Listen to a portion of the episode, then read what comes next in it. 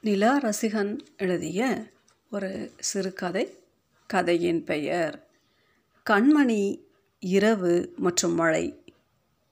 கண்மணிக்கு மழை பிடிக்காது. மழையின் சத்தம் கேட்கும் போதெல்லாம் காதை பொத்திக் கொள்ளுவாள்.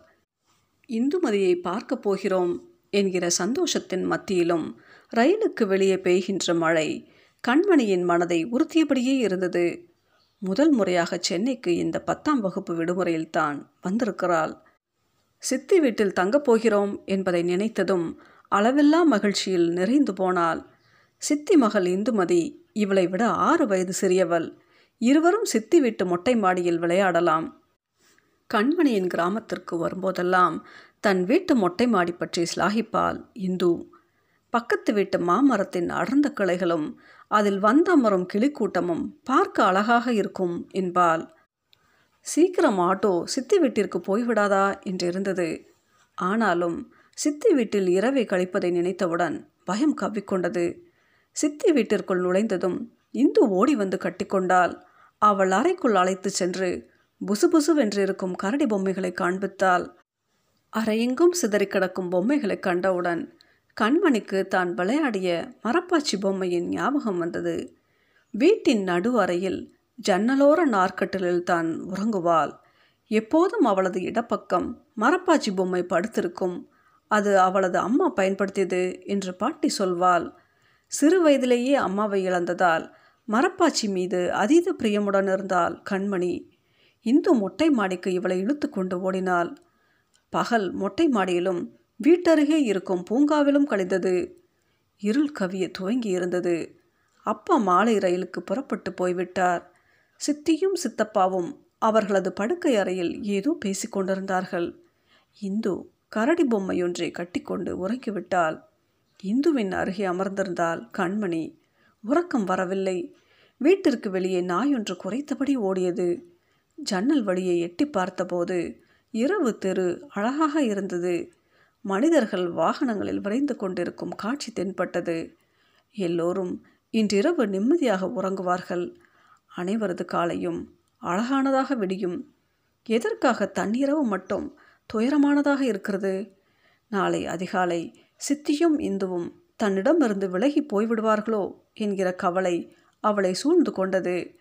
வாடிய முகத்துடன் ஜன்னலில் முகம் புதைத்திருந்தால் எட்டாம் வகுப்பு படிக்கும்போது நடந்த நிகழ்வொன்று நினைவுக்கு வந்தது.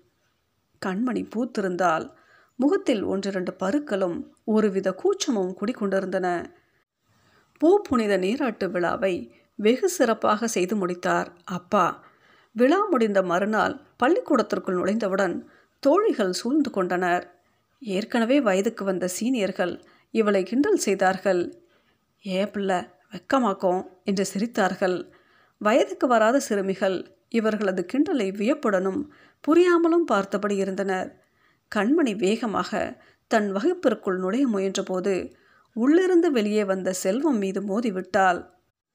மன்னிச்சிடுங்க என்றபடி வகுப்புக்குள் வந்து அமர்ந்தவள் தன் உடல் சன்னமாய் நடுங்கியதை உணர்ந்தாள்.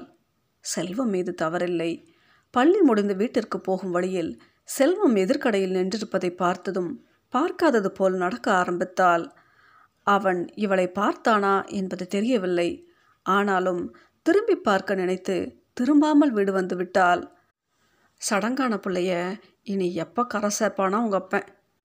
பூப்பெய்திய நாளிலிருந்து எல்லோரிடமும் இதே வரிகளை புலம்பிக் கொண்டிருந்தாள் பாட்டி. இவள் எதை செய்தாலும் சடங்கான பிள்ளை இப்படி இருக்கக்கூடாது. மூஞ்சில பவுடரை குறைச்சிக்க கண்ணு. இப்படி ஏதாவது பாட்டி சொல்வது ஏனென்று புரியவே நாளானது கண்மணிக்கு.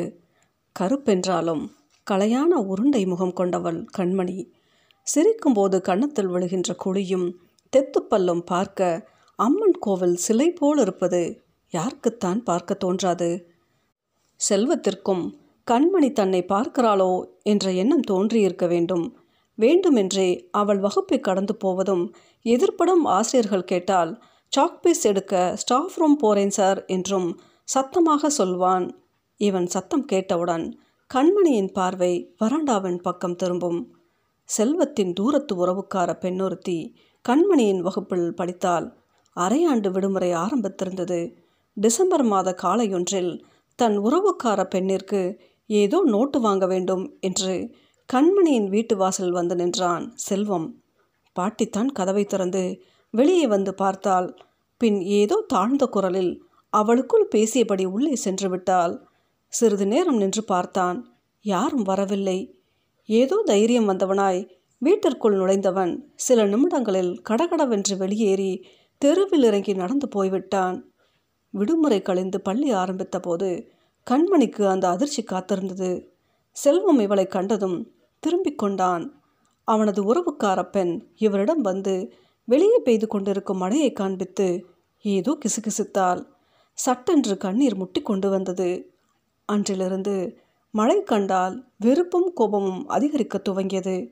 செல்வம் மீதான ஈர்ப்பு அந்நொடியில் எரிந்து சாம்பலானது. சித்தி ஹாலில் எரிந்து கொண்டிருந்த விளக்கை அணைப்பது தெரிந்தது. இந்துவின் அறைக்குள் சிறியதொரு இரவு விளக்கு எரிந்து கொண்டிருந்தது. எப்போது உறங்கினாள் என்பது தெரியவில்லை. காலையில் அழுகை சத்தம் கேட்டு கண் விழித்தாள் கண்மணி.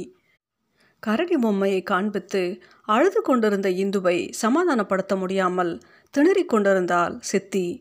இந்துவின் முன் கிடந்த கரடி பொம்மை நனைந்திருந்தது. செல்வத்தின் உறவுக்கார பெண் இவளிடம் சொன்ன வார்த்தைகள் ஞாபகத்திற்கு வந்தது. ஏ புள்ள நேற்று உங்கள் வீட்டுக்கு செல்வம் வந்திருந்தானா? தூக்கத்தில் நீ ஒன்றுக்கு போனது நார்க்கட்டில் இருந்து. அதோ அங்கே பெய்கிற மழை மாதிரிலாம் இருந்துச்சா? எழுந்து விடலாமா? அல்லது அப்படியே படுத்திருக்கலாமா? என்று குழம்பியபடி கடந்தால் ஓய்ந்த மழையின் ஈரத்தை வெறுத்தபடி. நிலா ரசிகன் எழுதிய இக்கதையின் பெயர் கண்மணி இரவு மற்றும் மழை.